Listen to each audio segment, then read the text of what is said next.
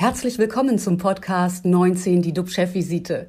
DUB-Unternehmerverleger Jens de Boer und der Chef der Essener Uniklinik, Professor Jochen Werner, reden Tacheles über Corona, Medizin und Wirtschaft.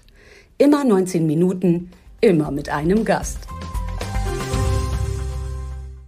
Herzlich willkommen zur Chefvisite. Unser Thema heute Corona-Kollateralschaden. Legt Quarantäne die Krankenhäuser lahm?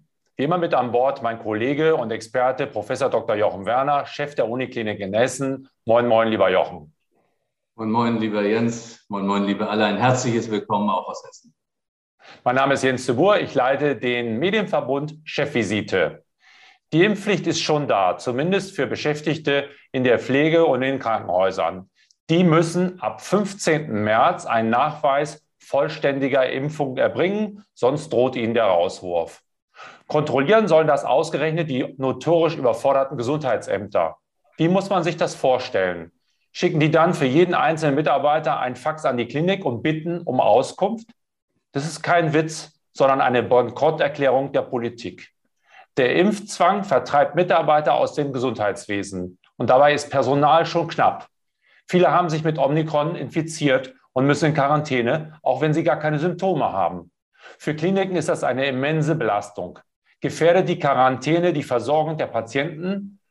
Können Kranke weiterhin angemessen behandelt werden? Das diskutieren wir heute mit dem Leiter der Notaufnahme in Essen, Professor Clemens Kill.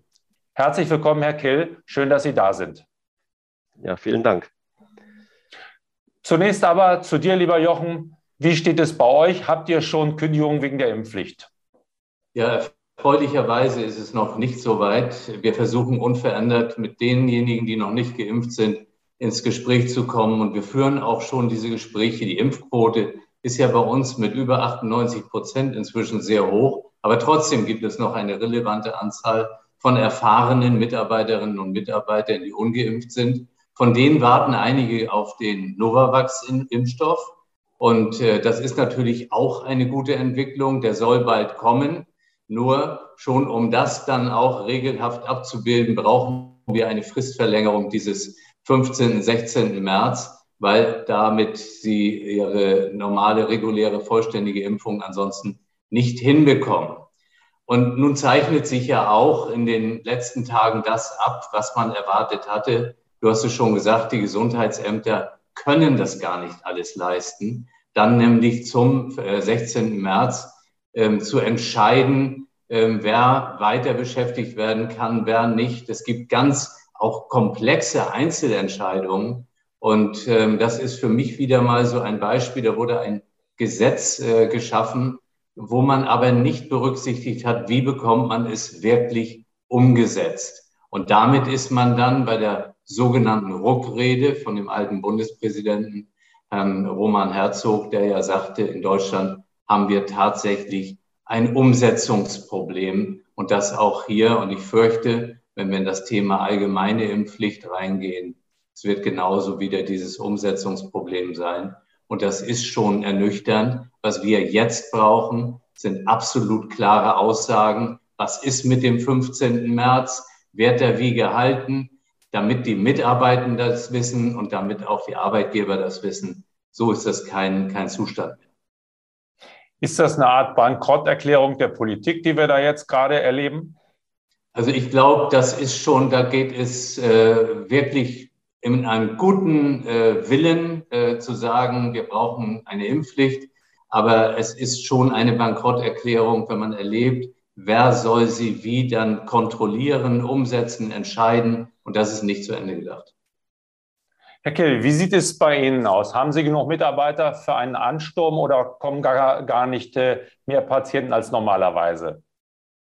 Nee, im Gegensatz zu äh, der Lage ganz zu Anfang der Pandemie, wo ja wirklich Menschen sogar mit bedrohlichen Krankheiten äh, unsinnigerweise zu Hause geblieben sind, haben wir eine hohe Arbeitslast in der Notaufnahme. Das ist aber saisonbedingt. Das ist im Winter immer so. Im Winter wird man eben leichter krank als im Sommer.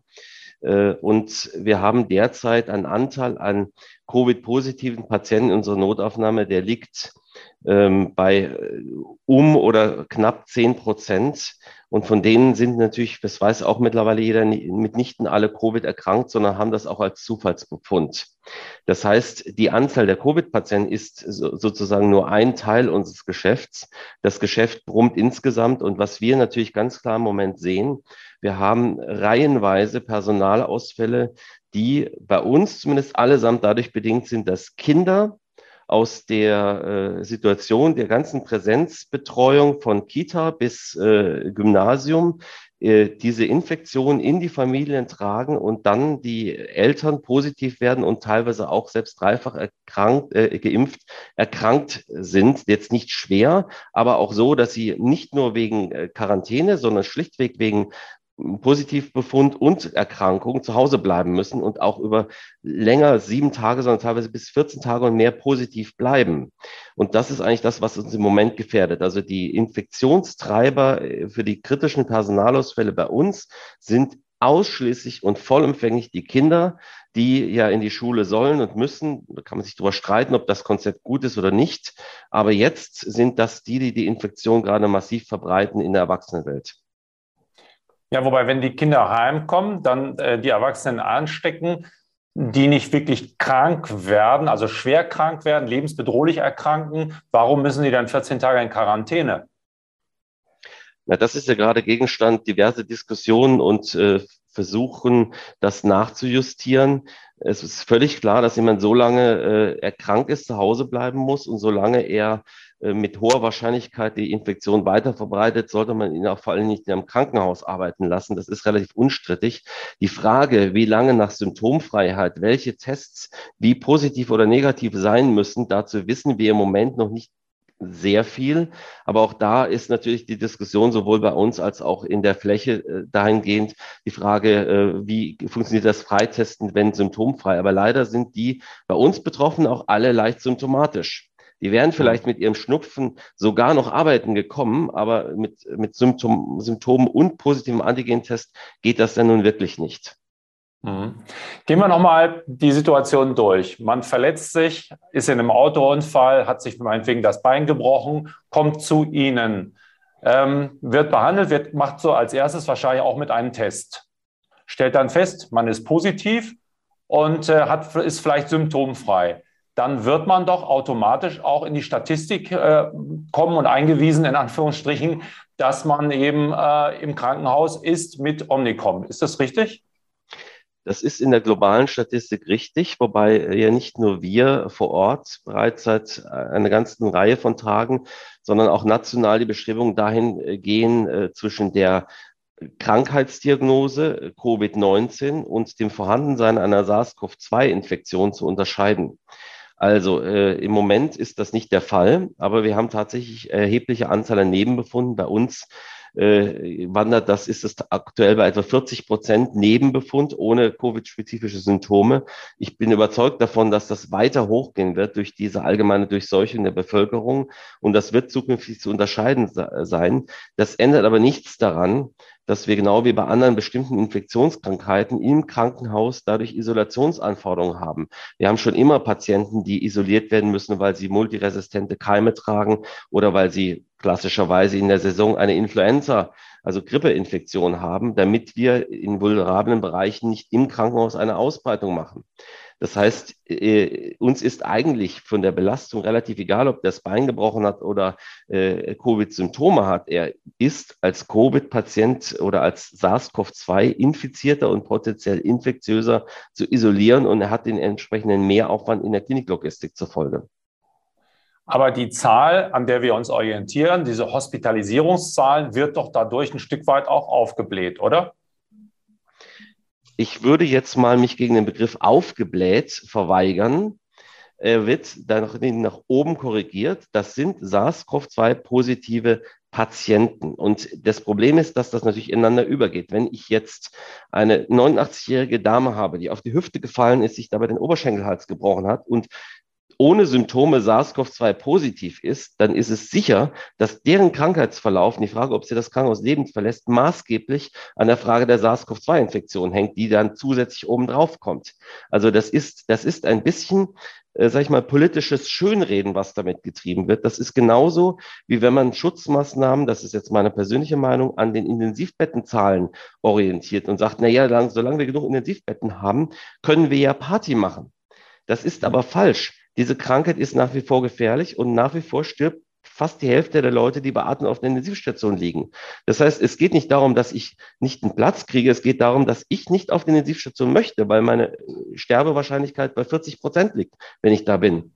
Also ich, äh, verstehe ich überhaupt nicht, wieso die Politik jetzt schon die Zeitplan der Öffnung macht, mit Ausnahme eines einzelnen Landesvaters im Südwesten, äh, während wir in dem maximalen Anstiegsgeschwindigkeit sind, nur weil man glaubt, dass das auch schnell vorbei ist. Das sind ganz falsche Signale auch an die Verhaltensmuster der Bevölkerung. Es gilt maximal, sich zu schützen. Auch Omikron kann Menschen töten. Das ist einfach so. Und wenn ganz viele infiziert sind, werden auch wieder eine Reihe von Leuten daran sterben. Und äh, Omikron breitet sich deutlich aggressiver aus als, als die vorigen Varianten. Die 1,50 Meter Abstand können wir eigentlich medizinisch gesehen vergessen, wenn wir ungeschützt sind. Das fliegt frei durch den Raum, dieses Virus. Und ähm, ich verstehe im Moment nicht die Informationspolitik. Die ist nicht dazu geneigt, dass wir im Krankenhaus ein gemütlicheres Leben haben in den nächsten drei, vier Wochen. Mhm.